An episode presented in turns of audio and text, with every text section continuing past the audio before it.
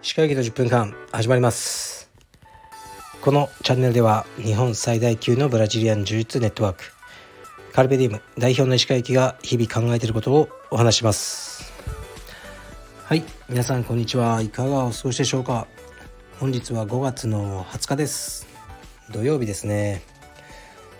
土曜日っていい日ですよね。土曜日大好きです。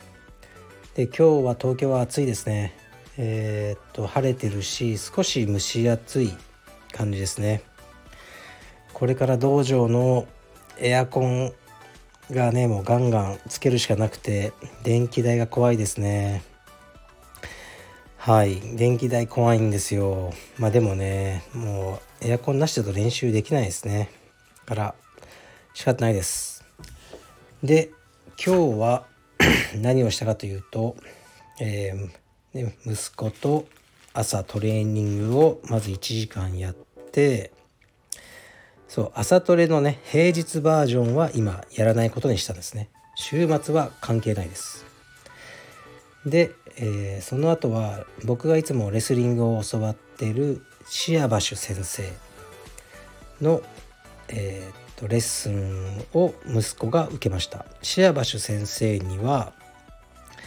2年生のお子さんがいるんですね。でその子とえうちのユータを2人で練習をたまに見てもらえることになってて今日がその日でしたね。すごく面白かったです。見てて勉強になりましたね。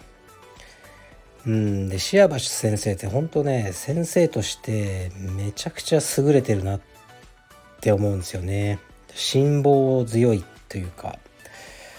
あの僕のねその息子が通ってるイランレスリングクラブの、えー、ガレダギ先生も最高です。でも先生はあのもうすぐ切れるんで切れまくるんであのちょっとね大変なんですけど大好きですけどシアバシ先生はすごく温厚であの辛抱強く教えてくださいますね。でやっぱタックルのタックルの最終形を知りたいなっていうかまあもちろんね DVD とかいろいろ出てるじゃないですか。でそのタックルのもう最後の答えは何なんだっていうのがやっぱあるんですね。ダブルレッグシングルレッグ、まあ、ハイクラッチあと飛行機投げこの4つぐらいがまずメジャーなやつがあるとしてその最終形を教えてくれっていうのがあってでその4つをもうねあのこうなんだ。例えば自分の僕は右右構えで右足構えてるんですけど、ね、相手も右構えの時はどのタックルがいいのか相手は左構えの時はこうなのかっていうのをチャートにしてねこう今自分で整理してるとこなんですけどシアバス先生はあのすごくね答えをしっかり持ってて相手が右構えの時のすいませんねちょっとマニアックなトークで。僕が右構え相手も右構え。その時相手の右足に片足タックル入るのはもうダメだ。これは絶対にダメだ。っていうのをあの教えてくださったりして。うんすごくね勉強になるんで、まあ、いつかカルペディウム青山でこうタックルセミナーというかクラスをやっていただきたいなと思うんですよね。でも1時間では無理だから例えばねもう4回を1パックにしてあの出るっていうふうにやってもらおうかなとか何かね考えますね。はい、もしよかったら参加してください。で最近はだからねほんとレスリングと自分の息子のことばっかり語ってるんですけどねもうネタがないんですよね。夜も出歩いてないしなんかブラブラ買い物とかする時間もなくなってで映画もね昨日は見てきましたけど岡田准一さんの主演映画を。もうそれもね時間作るのが結構大変なんですね。だからそういうことになってしまうんですね。で僕そのインスタにねその息子のトレーニング風景でアップしてるんですけどうんまあほんとねあの何て言うんだろう。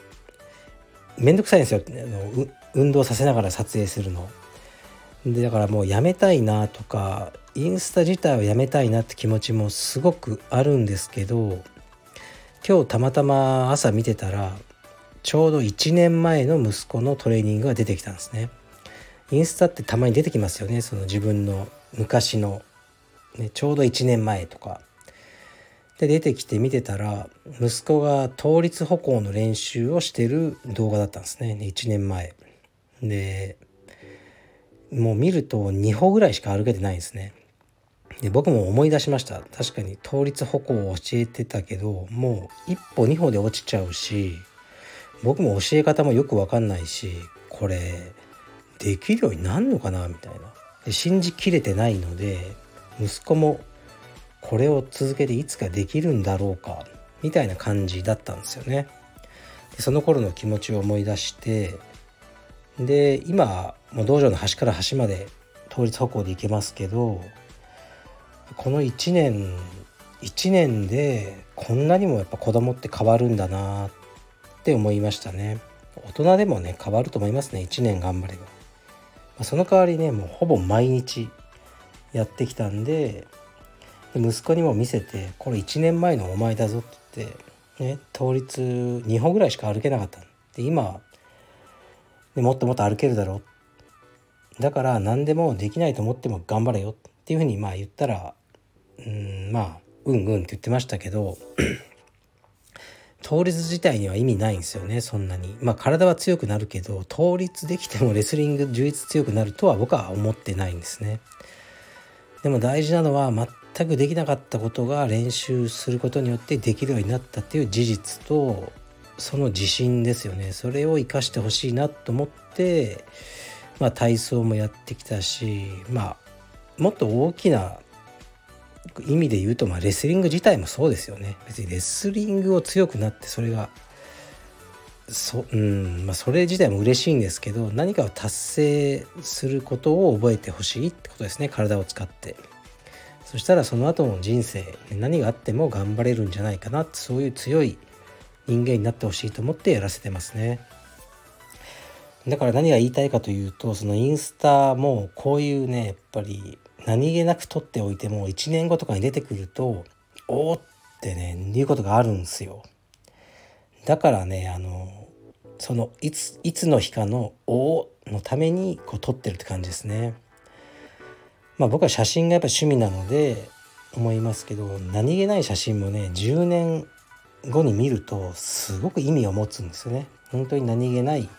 友達が写っててもあああの人10年前今どうしてるかなとかあこんな服が流行ってたんだなって今見たらダサいなとかかこう年月を重ねていくっていうことが結構好きなんですね。というわけでねあのまたインスタもいろいろ最近は投稿はしてないですけどねストーリーの方にアップしていこうと思いますね。で僕は今日はさっき横浜道場カルペディウム横浜の代表のマサさんと話してました。マサさんが書類にねちょっとサインが必要だってことで持ってきてくれてで話したんですけど、まあ、すごく頑張ってましたね。今会員さんも85名ぐらいおられてこれは立派ですよね。11月オープンと半年で80人以上っていうのはなかなかのすごいペースだと思いますしもう一人でやってるから週に26クラスやってるそうです。すごいです。で大変だからもう絶対怪我だけしないように、ね、あと健康に気をつけてやってくださいって言ったんですけど11キロ痩せたって言ってましたね。でこれはね誰かを雇ってそいつに26クラスやらせてでそいつが11キロ痩せたらこれブラックですよね。それはダメなんですよ。でもマサさんはいいんです。自分の道場なんで。自分にはいくらいくらでもブラックになれる。それが経営者なんですね。で今コンプラとかもうるさいからもう社員をブラックにすることはもう不可能なんですね。大きなリスクを伴うんですね今は。だから自分がブラックならいいですよね。うんだからやっぱ道場とか最初人を雇ってどうこうってなかなかうまくいかないですよね。本気で自らにブラックな労働を課す課すことができるやつがやるべきだと思いますね。26クラスってなかなかですよ。50歳のあのおじさんが。でもね子供いて奥さんいてこれでねもう自分は生活するんだっていう気合がねみなぎってましたね。これはもうマサさんはしょうがないです。やるしかないです。で雇われのスタッフがそういうふうに働くのはまあなかなか無理でしょうね。期待もしてないですね。たまにね雇われてるのになぜかめっちゃ頑張るやつがいるんですね。それはね本当に貴重です。たまにしかいません。たまにいるけど、まあ、そいつはすごく、まあ、いつか幸せになることを願ってますね。はい。でそう。でその後さっきねあのスタンド FM で岩崎正弘の、えー、スタンド FM を聞いてました。で彼がキッズクラスについて語ってたんですけどすごくねいい回でしたねキッズクラスというものをまあ僕なんかよりよっぽど分かってるやつですけど僕あんまりやったことないんでねもう正直苦手なんですよ僕は子供が。まあ、岩崎は子供とか苦手そうに見えて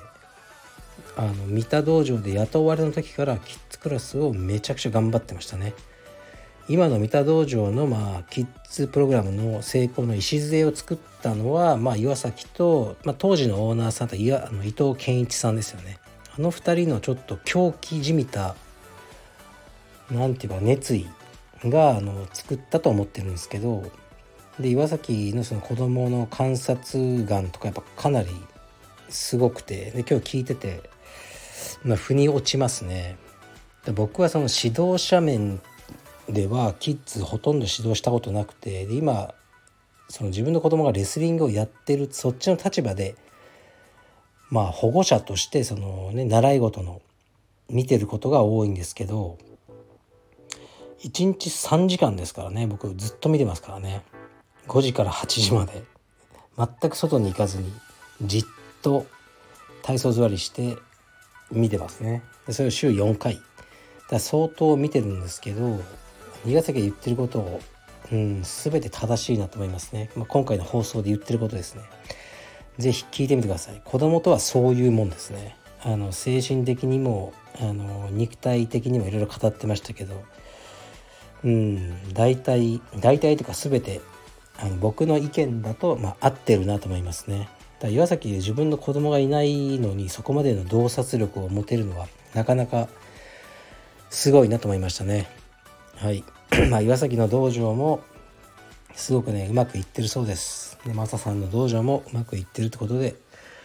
非常に嬉しいですね。どんどんみんな頑張ってあの自分のね夢を実現してほしいなって思います。はい。それぐらいですかね。もう最近はねレターも来ないんですけどまあ来るんですけどめっちゃ細かいことを聞いててこられたりするんでもうそういうのはねあのその人の利益にしかならないのであえて読まずにあの皆さんのためになるような ねそのちょっと上から目線かもしれないですけどレターが来たら読もうかなって思ってるとこですね。はい。じゃあ今日はどうしようかな。もう家に早めに帰ろうと思います。失礼します。